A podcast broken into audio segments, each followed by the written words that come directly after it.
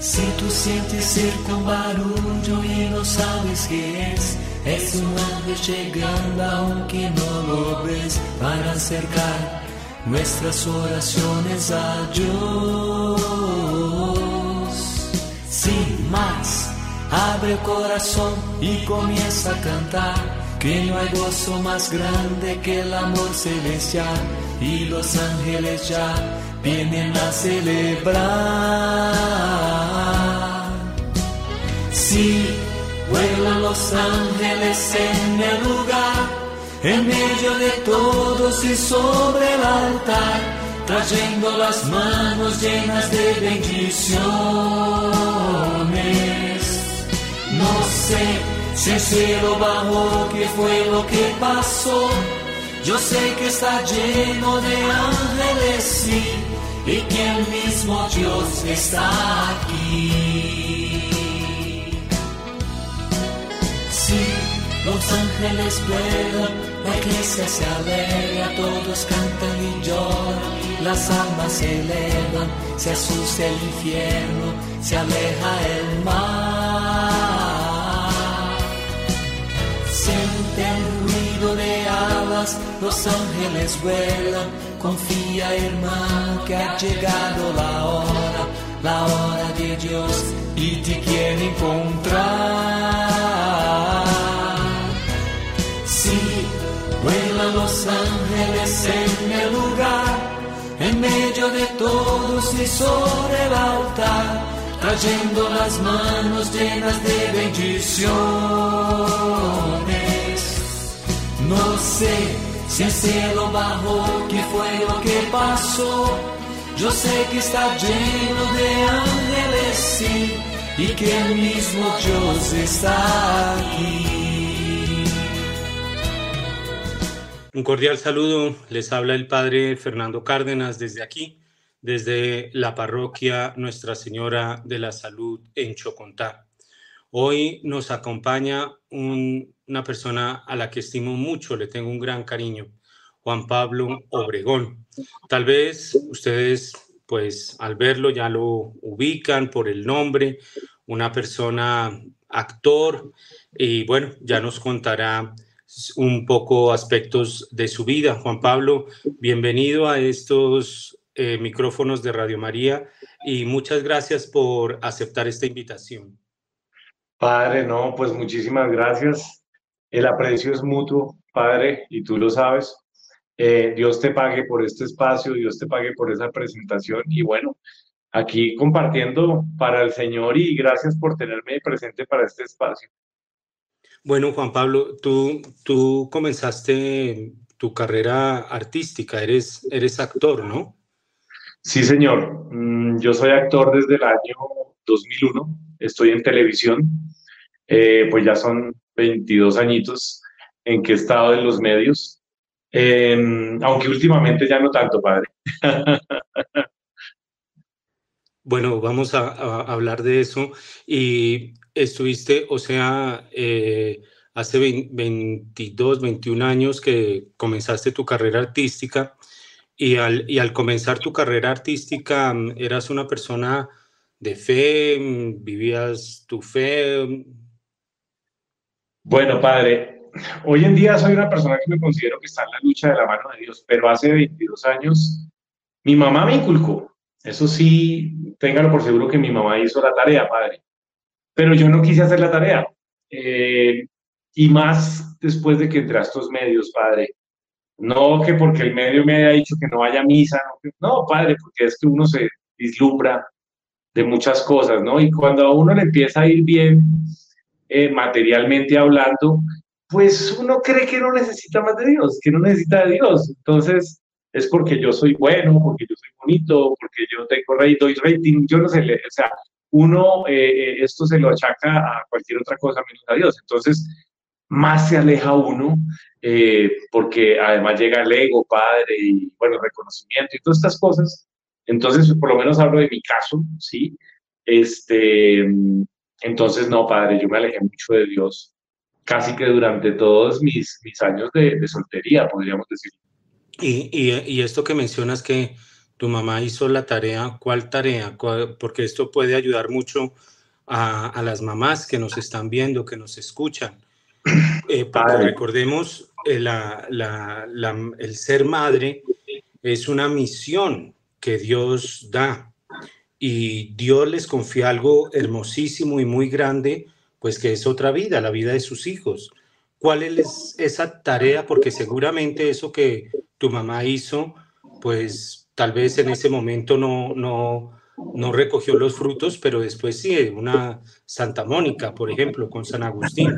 ¿Cuál fue la tarea que, que tu mamá hizo que tú recuerdas, Juan Pablo? Yo creo que los frutos siempre llegan, lo que pasa es que pues hay que tener paciencia y no dejar de confiar y orar. Mi mamá desde muy pequeño, padre, me enseñó el Santo Rosario, me llevaba a misa. No me gustaba como yo creo que a la mayoría de los niños que no están con unos papás muy formados eh, en, la fe, pero lo hizo. Em, yo iba a misa varias veces a la semana, de niño, te hablo de 6, 7 años, eh, casi que todas las noches hacía rosario con mi mamá.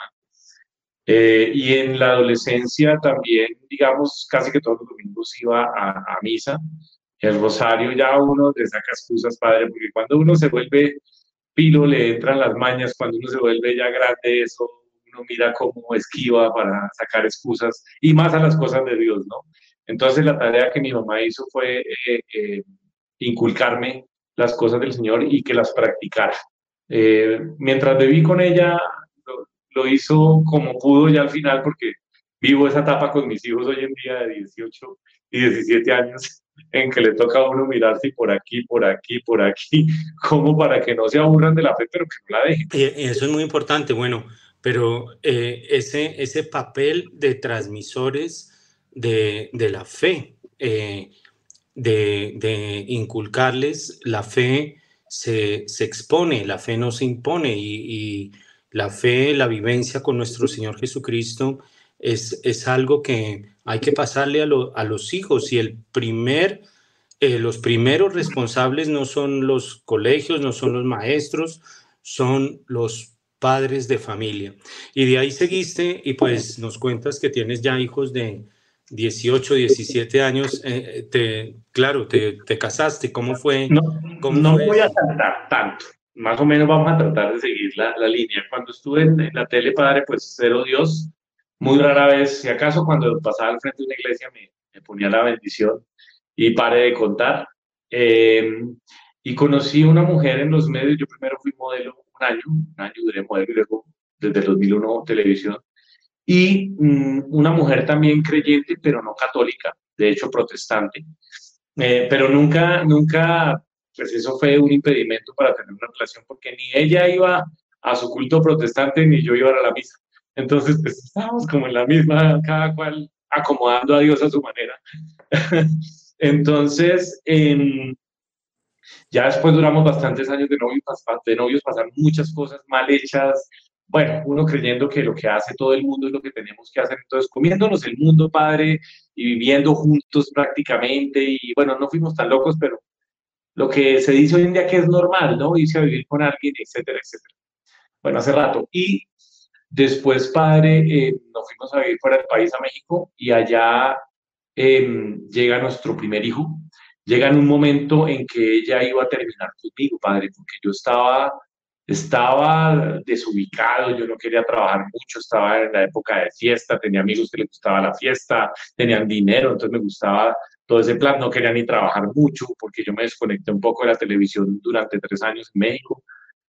Y ese hijo, eh, el propósito gigante que tuvo padre fue que ella no me dejara, porque ella venía a terminar en ese momento conmigo en un viaje y antes de llegar al apartamento donde yo estaba, compra una prueba de embarazo porque unas compañeras que venían eh, en el transporte con ella de otra ciudad estaban hablando de embarazos, ella se sintió como que tenía unos síntomas parecidos, entra a una farmacia, se compra la prueba de embarazo, llega a la casa y dura como media hora metida en el baño, sale del baño, me muestra la prueba de embarazo, dos rayitas, dos rayitas son que es positivo, yo entonces no tenía ni idea, y eh, pensó en abortar, padre. Ella lo primero que pensó fue en abortar, yo no, eh, yo sí quería ser papá joven por temas de infancia. Mi papá pues nos dejó no fue muy presente para mí y nos dejó cuando yo tenía como 15, 16 años, se fue de la casa. Entonces yo crecí con el anhelo de ser papá joven para compartir lo que mi papá no había compartido conmigo, yo compartirlo con, con mis hijos. Entonces, a los 25 años fui papá. Eh, ese bebé, gracias a Dios, tomó ella la decisión porque tuvo angelitos al lado que le dijeron no lo haga, no lo haga. Pero ella era modelo, su cuerpo se le dañaba, todas estas cosas, padre, que, es que un hijo es un impedimento y no es nada bueno el tema de estos, ¿no?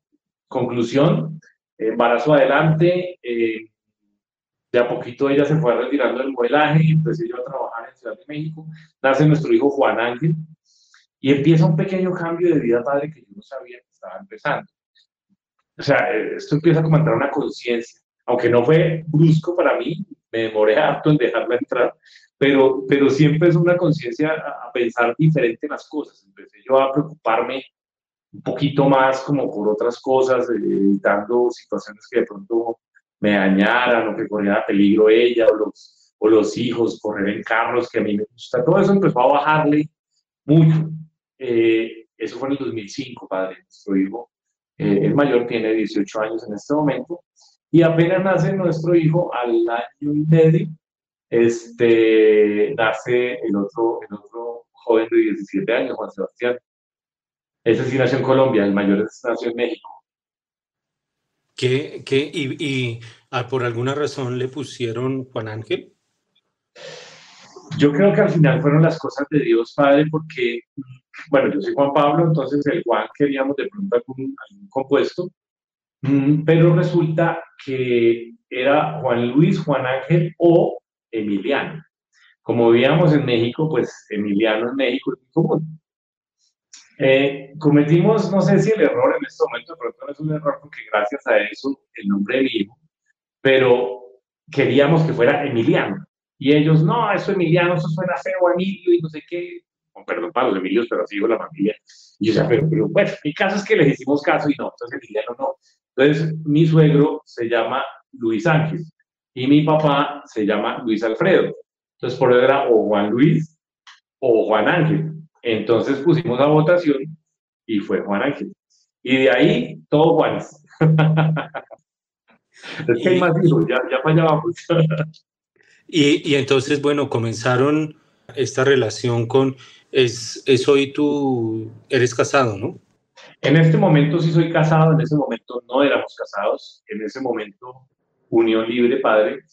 Eh, cuando volvimos a México en el año 2006, de, de, México en el 2006 a ir a Colombia, tuvimos, yo ya le había dado un anillo de compromiso a ella. Para mí, para mí, honestamente, el matrimonio era católico. O sea, para mí no existía otra opción.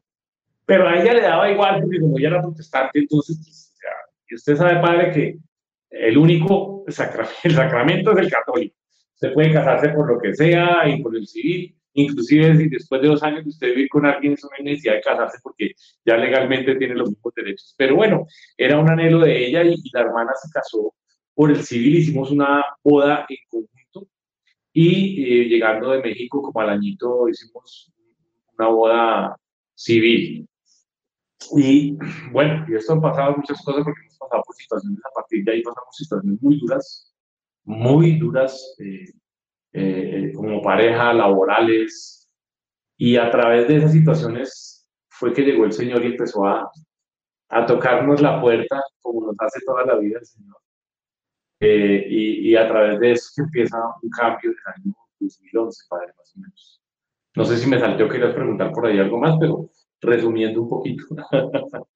Pero es que esto es, esto es algo que, que creo es muy importante porque eh, hay un, escritor de espiritualidad que dice que lo que Dios hace es debilitarnos y Dios necesita nuestra debilidad, Dios necesita nuestra vulnerabilidad y, eso es algo que hay veces no nos gusta.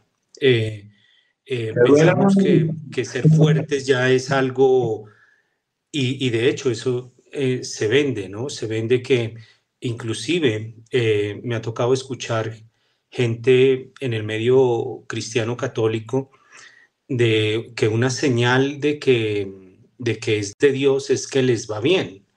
y bien en un sentido material y económico y eso, eso es totalmente contrario al, al Evangelio. Nuestro Señor, nuestro Señor nunca vivió bien, nació y ya les tocó a, a, Nuestra Señora y a San José salir a Egipto porque Herodes lo quería perseguir.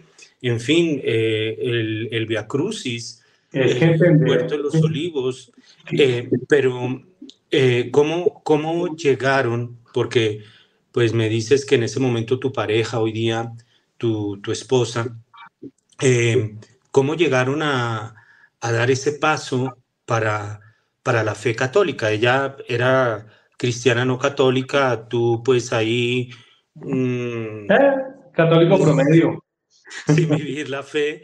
¿Y cómo llegaron a, a, a, dar ese paso, Juan Pablo?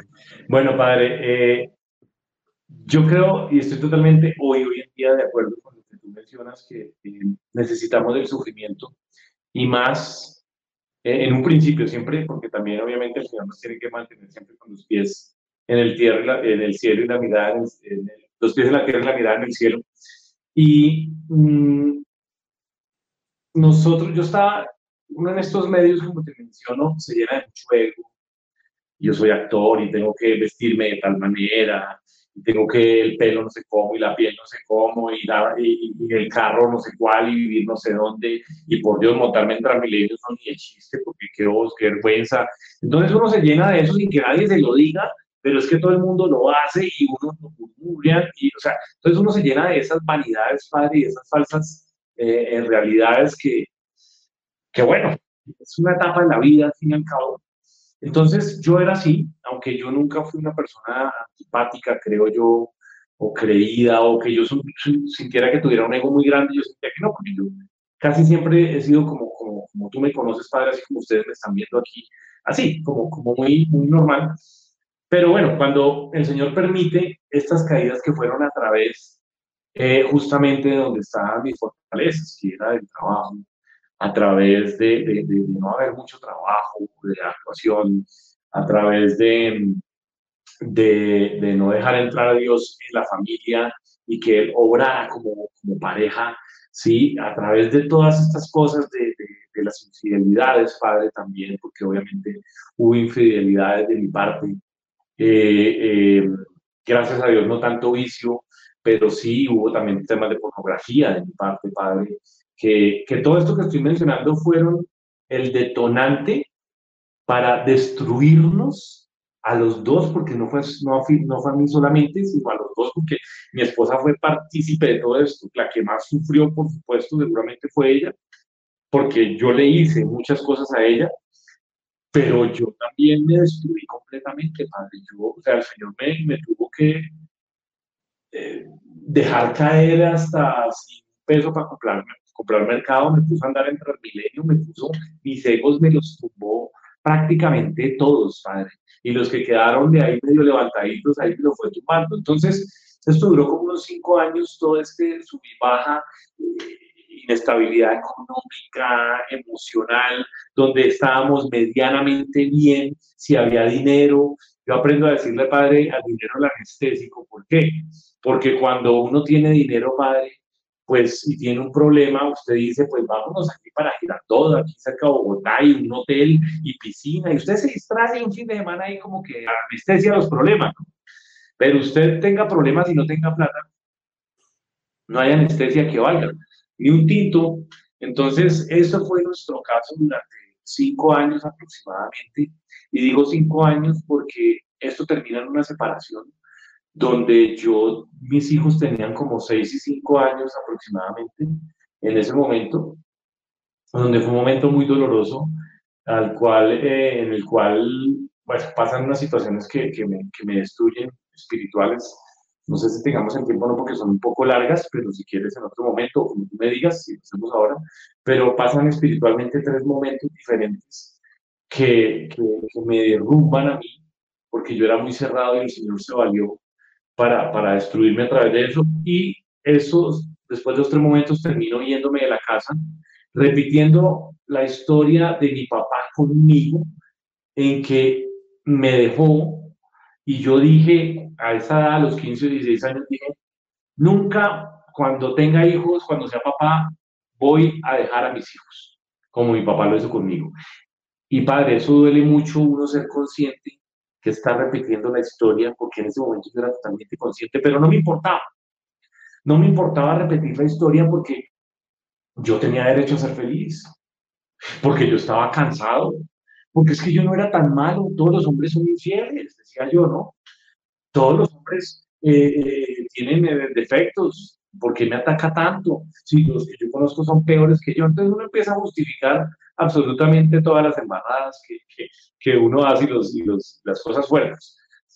Entonces, eh, momento dolorosísimo tener a mis dos hijitos suplicándome que no me fuera, pero yo estaba totalmente decidido, me voy de la casa en el año 2011 a finales, totalmente decidido.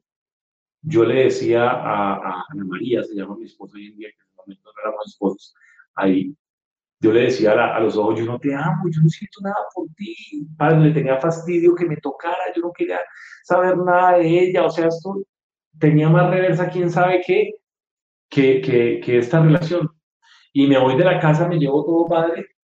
Ya nos había tocado el Señor la puerta durante los dos últimos años. Intentamos hacer cosas en Dios, pero a nuestra manera. Y sabemos, Padre, que nuestro Señor es un Dios de orden y a nuestra manera, nada, porque uno termina acomodando un poquitico, no, no me quite todo esto, mira, yo acaricio esto un poquitico aquí, porque es que no, no, no me puedo desprender. Entonces, padre, eh, nada, no hicimos caso, acomodamos a Dios a nuestra manera, yo me voy y ella se queda en la casa haciendo todo lo que debimos haber hecho en pareja, que no pudimos, ella sí lo empezó a hacer todo con un, una persona que Diosito nos puso en ese momento, y empezó con la sed de Dios. Duré dos meses fuera de la casa, donde ella hizo todas las tareas, iba a misa todos los, todos los días, todos los días se confesó, imagínense, eh, protestante y se confesó, eso qué protestante ni qué nada, ya hemos empezado a dejar entrar el catolicismo para ella, padre, confesión de vida, esa mujer vio la providencia de Dios, todo esto se los cuento si yo sabe, porque obviamente después, obviamente volví porque pues sigo casado, pero después cuando volví me contó todo lo que hizo y fue impresionante, no pararon de orar por mí, no porque yo volviera, porque les dijeron que no orara porque yo volviera, sino porque volviera a convertir. Esa, era la oración que mis hijitos y ella hacían casi todos los días, iban a esa misa. Eh, a los dos meses yo vuelvo a la casa, pero para mirar quién va a pagar los colegios, las deudas, no para volver. Yo no que yo estaba feliz sin ella, padre, pero yo decía, no, qué rico, esta mujer no me friega ya la vida uy, yo todavía soy joven y aguanto y tengo derecho, ya piensa, viviendo dos meses solo ya uno se acostumbra como esa dinámica. Cuando llego a la casa, padre, dice que a eso, me voy a hablar con ella. Yo iba prevenido, yo iba a dejarla hablar, pero yo iba así, como que si me ataca yo, yo saco y, pero la dejé hablar.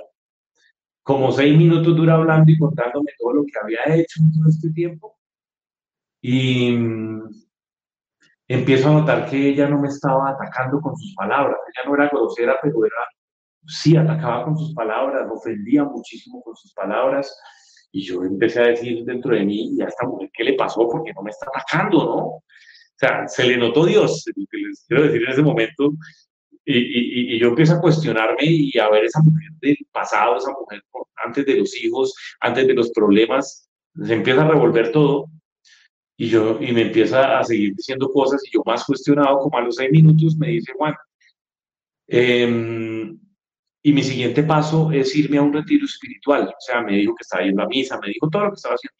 De hecho, hay un altar ya, ya hay un altar en la, en la habitación cuando el altar eso le han, nos han regalado una, una estatuilla de la Virgen y eso estaba rinconada porque acuérdense que ella era protestante. Entonces es la Virgen para los protestantes, tú sabes que es como echarle, y el rosario por allá guardado, y estaba ya todo un altar, la Virgen, bueno, o sea, una cosa. Entonces me dice Juan, mi siguiente paso es irme a un retiro espiritual. Y me dice, ¿por qué no lo intentamos? Yo no te iba a decir esto, pero ¿por qué no lo intentamos? Yo ya venía tan cuestionado, padre, ¿qué hago? ¿Qué hago? Dios mío, ¿qué hago? O sea, ya, ya no pensé en esta mujer, ¿qué le pasa? Sino, ¿será verdad que cambió? Empiezo a sentir esas cositas aquí como las maripositas de, antes, pero, pero fue muy raro. Que yo le digo, listo, Ana, hagámoslo. hagámosle, pero de la mano de Dios, porque nosotros a nuestra manera no podemos. Y yo me voy primero a ese retiro que usted se. Y yo no me dediqué a orar esos dos meses, ahí me digo, hacia el Padre Nuestro, alguna cosita en la casa, tampoco me fui de rumba, tampoco me fui de loco porque a mí me dolía el corazón, porque yo no hubiera querido terminar así con, con mis hijos y ella. Pero, pero así fue, padre. Tomo la decisión ahí mismo, vuelvo a la casa y a los 10 días, lazos de amor mariano, retiro espiritual. Y allá el Señor me agarró, padre, me dijo así, prácate, prácate, prácate. y mostró ese personaje que yo decía que no era tan malo, que un poquito hacía yo de esto, que otro poquitico solamente hacía esto, que, o que yo no era tan malo porque había otros peores que yo. Y entiendo que con ese poquito que yo hacía, ya estaba yo en la inmunda, como se dice. Ocho, condenado. y llego yo hablándole de castidad, padre, que teníamos que ir en castidad porque vivíamos en un libre, que teníamos que hacer las cosas bien, que teníamos, bueno, y que se fuera ya de retiro. Y nosotros sin plata, padre, y el Señor nos regala pina los 20 días la boleta para ella. Y cuando llegó ella, padre, ahí sí empezamos a remar parejo, los dos. Empieza esa sed de Dios, padre. Sí, esa sed de cuando uno quiere o sea, ya entendí, entendí. Y empezamos grupo de oración en la casa, parte de la comunidad que fue la que nos acogió y, estuvo ayudando a Ana María, nuestra comunidad misioneros laicos de la Sagrada Familia. Eh, empiezan esos cambios, me voy de misión, sed de Dios, Padre, sed de Dios totalmente. Y empieza el anhelo de casarnos por la iglesia, de verdad, porque entendíamos lo que era el sacramento. Ahí ya empezamos a hacer algunas tareitas por primera vez en el 2012 dice que nos llevan a dar testimonio, no, en el 2013, padre, a dar testimonio, y nosotros, ¿qué va a dar de testimonio? ¿Qué es? Y yo, ¿qué? O sea, ¿qué digo? No, haga caso, y nosotros, bueno, hagamos caso. Y ahí el Señor se vale. Cuando hicimos caso a mi testimonio, padre, nosotros estábamos intentando casarnos, pero em, el papá de sangre de mi esposa no es el papá de crianza, entonces ella tenía un tema con los apellidos y no era tan fácil en ese momento y cuando fuimos a servir, a los dos días nos llama el padre, le estoy cosita con el obispo de Zipaquirá.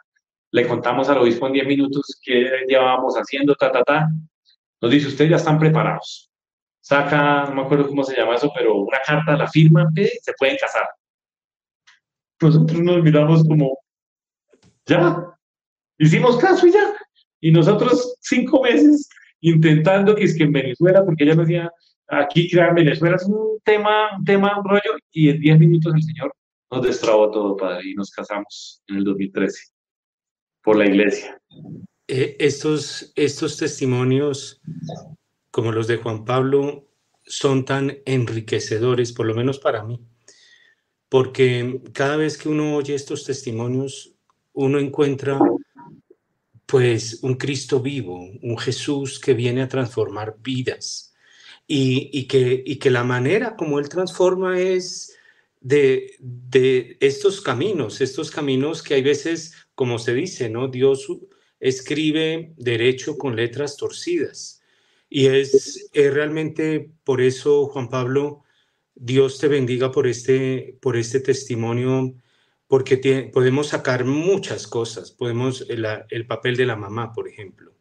Podemos sacar el tema de una crisis que se habla hoy día, tal vez en, en, esa época, aunque tú no eres muy, muy viejo, pero no se hablaba de eso, esto es ya algo muy, muy actual, muy actual, que se habla de una crisis de la masculinidad. Eh, papás, esas ausencias generan heridas, huellas en los hijos. Y hay que sanar esas heridas.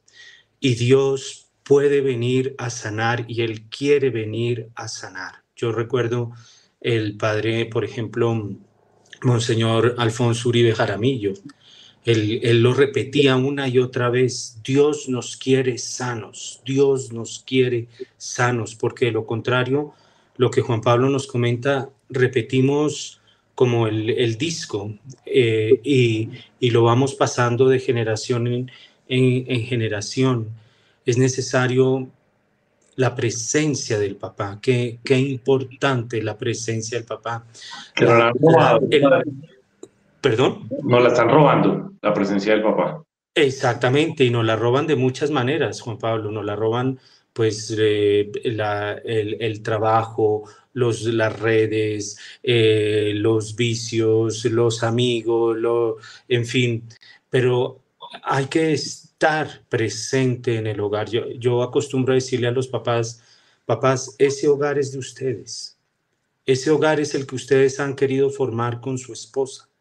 Si ustedes se van, pues le dejan el campo abierto al enemigo para que llegue y se robe sus hijos, robe sus propiedades y ustedes después llegan a, quejarse de que se les entraron los ladrones, pero es que el hombre no estaba ahí.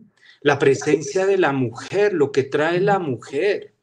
Miren, eh, Ana María, que es una, una mujer pues eh, hermosísima, modelo, pero la fuerza interior de la mujer no renunció a, al papá de sus hijos, no renunció y oró.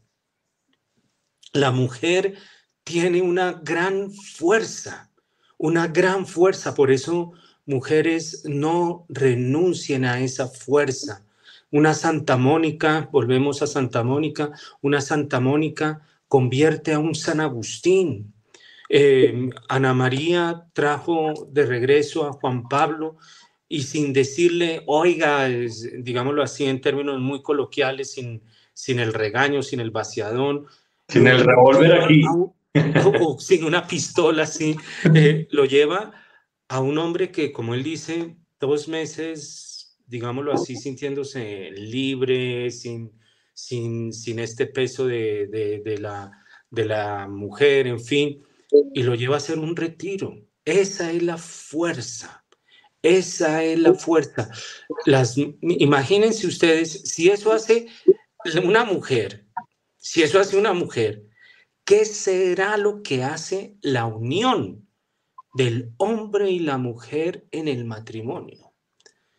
¿Qué, qué fuerza lo que tiene eso? Por eso, papás, no dejen de bendecir a sus hijos. No dejen lo que el Papa Francisco nos ha dicho. Papás, ustedes pues habrá inconvenientes, discusiones, pero nunca se vayan a dormir sin haber perdido perdón, porque es, es una fuerza. Y, y Juan Pablo, para algunas personas es lo mismo, hoy día es lo mismo, es lo mismo uno irse a vivir así porque lo amo, a ir a la iglesia porque pues también lo, lo amo, por, es lo mismo. Tú que pasaste pues, pues por, por ambas situaciones, ¿cómo lo ves? ¿Es lo mismo o no es lo mismo, Juan Pablo? No, no, no, la, la diferencia es toda, o sea, no, no, no porque es andar sin Dios. Eh, el sacramento es Dios entre nosotros, es... es el sacramento tenemos que entender que los dos nos volvemos uno, pero de la mano de Dios. Eh, me imagino que esto lo has explicado y esto hay que tener clarísimo, ese triángulo eh, de Dios en el matrimonio. Cuando, cuando somos solteros, tenemos independiente una conexión cada uno con Dios, ¿sí? Eh, hombre con Dios y la pareja mujer aquí con Dios, pero estamos separados en esta unión. Cuando el Señor a través del sacramento nos une, se vuelve este triángulo interno. Aquí está el Señor y, circula entre nosotros. Pues, a, esa sola carne, eh, eh, eh él, obra sobre los dos. Lo que yo haga bueno o malo es bueno o malo para mi esposa y lo que mi esposa haga bueno o malo es para mí. Pero si lo hacemos bien, es una fuerza que se une para salir de la mano de Dios adelante. Entonces no puede compararse jamás, jamás, que, que, o sea, no, no, hay ni medio parecido, Dios. Sí, de acuerdo. Y, y, es que el, matrimonio también es que eh, realmente lo que, lo que hace el demonio, ¿no? Lo, lo viene a, torcer, a dañar. Hay gente que piensa que el matrimonio se lo inventaron los curas, la iglesia. No, eso está en el libro del Génesis, que es el primer libro de la Biblia. Eso es años antes. Es la primera bendición que Dios quiere, la unión del hombre y la mujer. Y, bueno, entonces regresaste del, de este retiro, eh, Lazos de Amor Mariano, eh, un movimiento realmente que, que Dios los bendiga, ha hecho mucho bien y sigue haciendo mucho. Eh, y Ana María va a, bueno, Eh, bueno, Juan Pablo, entonces esa medalla, para los que no saben, es la, bueno, explica qué es esa medalla, la medalla milagrosa, pero ¿qué, es? Eh, es una tarea que hicimos más adelante, donde nos consagramos a Jesús a través de María. Entonces la consagración, la famosa consagración de la que hablamos, y ustedes ven un misionero de lazos, pues nosotros si bien no somos directamente misioneros de lazos, es como si lo fuéramos, en nuestra comunidad también nos consagramos eh, todos los que estamos eh, en este caminar a Jesús por María. Entonces, eh, la fuerza, recordemos que es nuestra Madre del Cielo y, mejor dicho, Padre, regreso del retiro, como te digo, con esa sed de Dios gigante. Me voy de misión una semana en Semana Santa, pero ni siquiera a un pueblo, Padre, allá a fincas, donde el sitio de reunión era una escuelita, donde una vereda o sea, tocaba echar, como dicen vulgarmente, pata tres, cuatro horas de un lugar a otro. Llegábamos a las siete de la noche cansados, pero con el corazón llenito. Y yo, pues uno es, uno con el Señor es, eh, ¿cómo se dice? Eh, eh, uno quiere cosas de Dios. ¿sí? Entonces uno es como que busca lo suyo. Entonces, ¿cuál era mi, mi, mi intención también, aparte de fortalecerme? Era, pues, Señor, pues sana mi hogar, sana todo esto y mándame trabajito porque es que yo necesito el trabajo, mis hijos, las responsabilidades. Eso fue todo mi Perdón, ¿seguías de, de, actor, de modelo? Claro, padre, yo seguí de actor, de hecho aún sigo de actor, pero bueno, ya llegamos allá, pero cada vez menos. Ya, ahorita, si quieres, les cuento qué es lo que me está poniendo el Señor en el corazón. Pero en ese entonces eh, yo me conflictué en que si yo tenía que seguir como actor de televisión por lo menos o tenía que dejarlo. ¿Por qué? Pues porque si uno entiende que el mundo ya tiene, o sea, usted agarra un celular eh, y encuentra lo bueno y lo malo, pero más lo malo y sin buscarlo. Si a usted le sugieren, usted va en, en, en un bus y le ponen un reggaetón donde ese reggaetón hace ver a la mujer la cosa más el pedazo de carne más sabroso que puede haber en la vida. Y no deja ver usted a una mujer como un pedazo de carne, no como un ser, no como un hijo, una, persona, una hermana tuya en Dios, no, no, no. Y en la televisión, pues imagínense, padre, mi conflicto, donde uno, infidelidades en la televisión, los besos, la escena morbosa, entonces yo me conflictué mucho. Y yo dije, ¿será que yo tengo que salir, seguir la televisión o no? Entonces yo llevo a, este, a esta Semana Santa de, de, de misión me llevé todo eso y preguntándole al señor si quería, pero si no, pues que me mandara el trabajo. Conclusión, mm, el señor me dijo, eh, te necesito ahí en los medios. ¿sí? la misión era ahí. Y yo dije, bueno, y me manda trabajo como a los dos meses. Me manda mi primer coprotagónico, una novela que era para niños, donde pues fue un regalazo porque era comedia, a mí me gusta molestar y fui muy yo y fue un regalo. Pero también, ¿qué pasó, padre? Y es bueno contarlo para que la gente entienda que no podemos bajar la guardia. Em, yo como a los tres meses de estar grabando la novela en el año finales del 2012, todo esto fue en el 2012, tanto la conversión como la novela, como todo, em, nuestros horarios de trabajo eran muy duros, padre. Yo me levantaba a las 5 de la mañana y me acostaba promedio a las 12 de la noche porque pues mientras me levantaba, yo vivo en Cajicajo, Dinamarca, y mientras llegaba a Bogotá, más o menos allá a la 26 con 30, para que se den una idea, pues uno siempre de aquel viaje gastaba una horita en promedio o más. Y yo salía a las 8, 9 de la noche de trabajar de allá para llegar a mi casa a estudiar todos los días para el día siguiente, pues eso ya uno a los dos, tres meses está cansado, entonces no tenía mucho tiempo para mi familia. Y empiezo a no sacar el tiempo para la oración, Padre. ¿Se acuerdan que les conté que instauramos grupo de oración en la casa apenas salimos del retiro y todo eso? Yo ni siquiera ya llegaba al grupo de oración de la casa. ¿Por qué? Pues porque es que el grupo era una hora y eso es una hora que yo podía estudiar y dormir.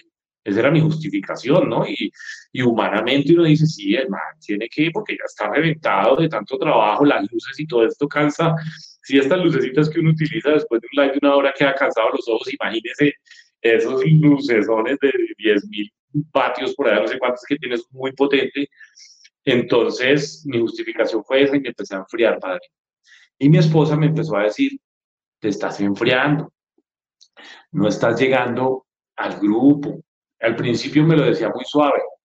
Y ya después, cuando ella se quedó como, ya no sé qué hacer, pues yo empecé a ver que se apareció la mujer de los problemas, de la que yo me aburrí, la que me cantaleteaba, la que todo. Y yo pues trabajando, yo no tomaba, no rumbeaba, yo, yo era, mejor dicho, para que me perdieran velitas en el momento, padre, porque yo me creía que pues, o sea, ¿por qué me molestaba si yo respondía y todas las cosas? Pues padre, yo me cansé, me fui a dormir a otro cuarto. Eso ya después de haber hecho el retiro y todo lo que disfruté. Y había tomado la decisión, padre, de separarme. Y claro, uno con plática en el bolsillo, pues más fácil toma decisiones porque ah, no necesito de nadie, ¿no? Eso también es lo que nos han vendido. Uno no necesita aguantarse al otro, entonces a cualquier problema uno sale corriendo y chao. Sí, me separé. Entonces, padre, esto es un lunes en que yo ya el fin de semana me iba a ir para un apartamento que ya tenía visto, ya llevaba yo durmiendo como un mes en otro cuarto.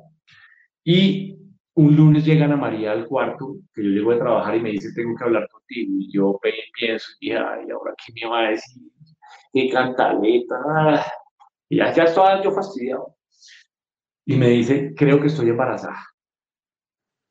Y yo quedo, entre miro para el cielo y como que le digo en la mente, no, señor, o sea, no, como, que embarazada, si, es que yo tomé la decisión ya de separarme, a mí no me importa si, que mis hijos otra vez lloren, porque es que yo tengo derecho a ser feliz, porque es que yo, porque es que yo y yo. Bueno, a los dos días se hace la prueba de sangre, embarazadísima, y yo qué hago? Yo dije, bueno, señor, entiendo el mensaje. Yo no puedo dejar a mi esposa ni a mis hijos. Y otra vez, padre, reme, y otra vez, pégueme a la oración, y otra vez, ese bebé lo perdimos a los dos meses. Eh, tenemos un bebé, pues, en el cielo, y em, como a los dos meses quedamos en embarazo otra vez.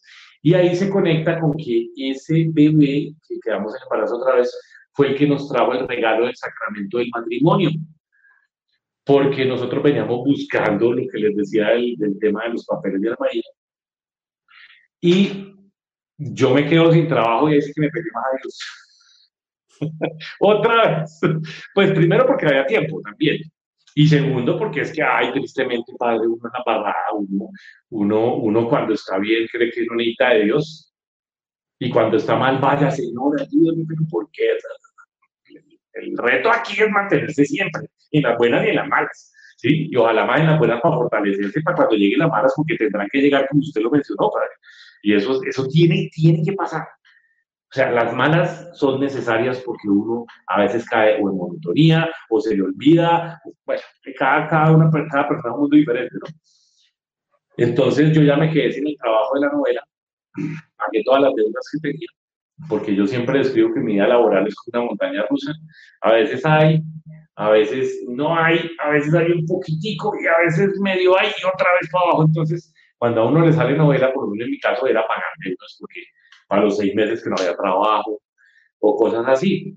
Entonces, me quedo ya sin la novela, sin plata, y se une con lo que les conté hace un momento de que fuimos a dar testimonio por primera vez y que vamos allá donde Monseñor y nos dice, ustedes se pueden casar y nosotros felices, brincando, porque entendíamos, mire padre, cuando nosotros íbamos a misa, que ya íbamos pues muy seguido, pues no sé si todos los días, pero casi que todos los días, yo veía comulgar a la gente, padre, y a mí se me baboseaba la boca, porque nosotros sabíamos que no podíamos comulgar, porque pues estamos viendo un libre, ya lo entendíamos, y por esa misma razón queríamos casarnos rápido, porque no queríamos vivir pecado mortal. Y yo veía a la gente y decía, ay, ¿qué se sentirá recibir la comunión por primera vez en la vida consciente de que ahí está nuestro Señor? Y cuando nos dieron ese regalo, imagínense la felicidad tan grande que íbamos, sí, a tener el sacramento, pero íbamos a poder recibir a nuestro Señor. La felicidad más grande era que íbamos a poderlo recibir. Y entonces, Padre, listo, cásense y sin un peso en el bolsillo. Pero literal, o sea, si teníamos 100 mil pesos, 100 mil era harto. Y el Señor nos pone todo, Padre. Empezamos a la providencia del Señor. Todo. El Padre nos regaló todo lo que tiene que ver sabe que casarse tiene unos gastos también en, cuanto a la iglesia, aparte de lo que uno quiera hacer. Porque si yo quiero tirar la casa por la ventana y invitar a 200 personas y darle champaña y carne no sé cómo, pues bueno, pero nosotros no, para nosotros lo importante era el sacramento. Mire, padre, nosotros yo es un amigo Carlos Posada, que es actor también, que, que, que, canta y bueno, es una belleza. Mm, cantó, eh, fue con la guitarra, porque yo tengo una guitarra española buenísima y mi sobrina que estuvo en un programa de, no me acuerdo si era Factor X o La, la Voz, La Voz Kids, fue y me cantó el Ave María en esa, con esa voz de la niña, Dios mío. Yo, mi esposa, mire, conclusión, mi esposa tenía una barriguita de siete meses, de Juan Francisco, porque también el afán de nosotros era que el niño naciera bajo el sacramento ya del matrimonio, porque también lo entendíamos, y para cambiar la vida, porque queríamos ya cambiar la vida de Dios, o sea, nosotros ya no queríamos hacer las cosas más al revés, Dios mío, ya estábamos cansados de, de todo eso. Y mi esposa, un vestido blanco hermoso, sencillo pero hermoso, eh, a mí, eso fue todo donado, o sea, yo no me acuerdo ni el vestido, pero a mí me dieron hasta la plata para tirar mi traje, la, la, gente que queríamos que estuviera cercana en la capillita donde Ana María iba todos los días a misa, que es Calahorra en Cajicá, que es, una, es sencilla, es nada, es una iglesia, y nosotros nos gustaba porque era así blanquita, todo como lo que hicimos se nos dio. Yo no paré de llorar durante todo el, el, el matrimonio, no paré de llorar. Y yo miraba para atrás y todo el mundo chillando. porque yo, ¿por qué lloraba? Porque yo decía, yo no puedo creer que después de las infidelidades, después de los malos tratos, después de todo eso que uno hace, ella estuviera ahí sentada, arrodillada, Yo no lo podía creer. Yo decía, esto es una gracia y un regalo de Dios. Entonces fue un matrimonio hermoso, hermoso. Eh, de hecho, en estos días, padre, cumplimos 10 años de matrimonio. Sí, sí, sí, sí, vi las fotos ahí y 10 años de matrimonio. Qué, qué, qué testimonio tan bonito. ¿Cuántos, ¿Cuántos hijos tienen, Juan Pablo, ahora? Nosotros en este momento tenemos seis hijos y tres en el cielo. Y sí, seis, seis y tres en el cielo. Sí, tres en el cielo. Eh, ya les conté de uno que, que, el objetivo de ese bebé fue que yo no me fuera de la casa, ¿no? Mire, el, primero les conté que gracias a él, ella no me dejó. Y el segundo nos regresa a Colombia. El tercero, pues, si, si deseamos hablar de que está en el cielo, fue para que yo no, no, no, los dejara. Y el cuarto nos trajo el sacramento del matrimonio, que es el tercero vivo. Sí, y de ahí para adelante todo ha sido un regalo inmenso. La niña, la niña que llegó, todos, tres niños queremos una niña, queremos que nos regala la niña. Y luego vienen estos dos chiquitos de, va a cumplir tres el otro y el otro tiene ocho meses, nueve meses ya, donde se reciben de una manera tan distinta, Padre. La diferencia en Dios es gigante. De tener un hijo. Yo no estoy diciendo que soy un santo, ni mucho menos, y nunca me he vendido así. Pero yo, yo digo a la gente, yo soy una persona que está intentando en Dios, intentando portarse bien para ganarme el cielo intentando con esa esposa ir de la mano para ganarnos el cielo, intentando ir de la mano para sembrar esa semilla de Dios en mis hijos, para que hagan la misión que el Señor tiene para ellos y ganarse en el cielo. Y yo estoy aquí diciéndoles a ustedes que hago esto con el Padre también, para decirles a todos que la meta de cada uno de nosotros debe ser ganarnos el cielo. Y si eso implica renunciar a muchas cosas que nos alejan de Dios, Bendito sea Dios, que nos demos cuenta rápido, porque no puede existir nada más en la vida. Y yo, Padre, en este medio que he estado metido, que es uno de vanidad de algo que les diga esto, créanme que me han pasado muchas cosas, donde he entendido muchas cosas para estar en esta lucha. Si ustedes ven mis redes sociales, que es Juan Pablo en Instagram, se van a dar cuenta que nosotros somos una familia normal, con, el, con lo diferencial, que para mucha gente estamos locos por tener varios hijos, pero que mostramos una realidad tratando de que Dios sea siempre esa, ese pilar en la familia. Eso es lo que yo... Y, y, esto, este, este triángulo que haces eh, no es, digámoslo así, no es una fuerza para adentro, sino que es una fuerza para afuera. Y ahí la fecundidad, los hijos, los hijos en el matrimonio, lo que estás diciendo, eh, pues eh, son una bendición. Cada, cada hijo, y Juan Pablo lo ha, lo ha experimentado de una manera muy concreta, cada hijo tiene, trae una bendición, cada hijo trae una, una misión. Eh, pues se nos acabó el tiempo. realmente, mm, Juan Pablo, ya 10 años de matrimonio, que Dios continúe bendiciendo tu hogar, Ana María, tus hijos. Eh, es realmente estas personas que, miren, Dios no las saca del mundo. Dios eh, fue la oración de, Dios, de Jesús, la oración sacerdotal. No te pido que los saques del mundo. Dios no lo sacó del, del mundo a Juan Pablo. Cada uno de nosotros tiene una misión y la misión de los matrimonios es una misión hermosísima, es una misión grande, que es la misión de representar, por eso es un sacramento, el amor de Dios por la humanidad. Es tan grande, muy hermoso. Tan grande que ahí es donde está atacando el mal, a las familias. Y, y, solamente para, ya nos quedan mm, menos de 30, 30 segundos. Pero Juan Pablo, el, ¿cómo es la vida de oración de un, de un matrimonio en tu, en tu caso? Padre, eh, hay que organizarse, levantarse, eh, si puedes hacer laudes, hacer laudes, eh, sellar el día. Yo empiezo yendo a misa, trato todos los días a primera hora.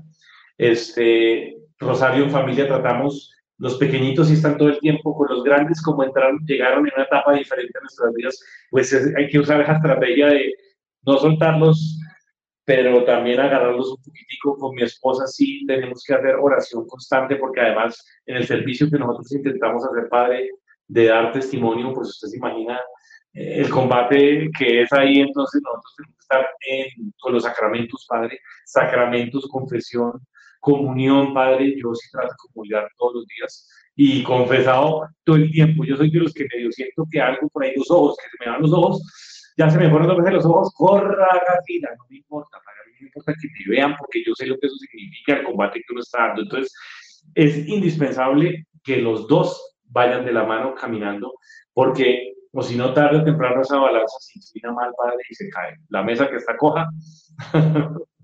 Pues Juan Pablo, muchas gracias por, por este testimonio. Creo que es un testimonio necesario, importante para estos tiempos.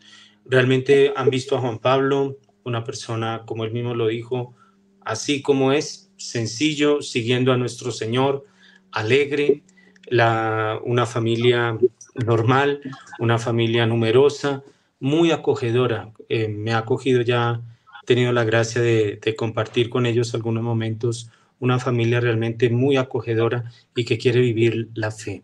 Necesitamos familias santas, familias santas que vivan su fe y que no tengan miedo a exponerla, a vivirla de esta manera sencilla y alegre. Juan Pablo, que Dios te bendiga y a todos ustedes un gran saludo. Amén, Padre. Bendiciones igualmente y un gran abrazo para todos y ánimo de la mano de Dios. Chao, chao.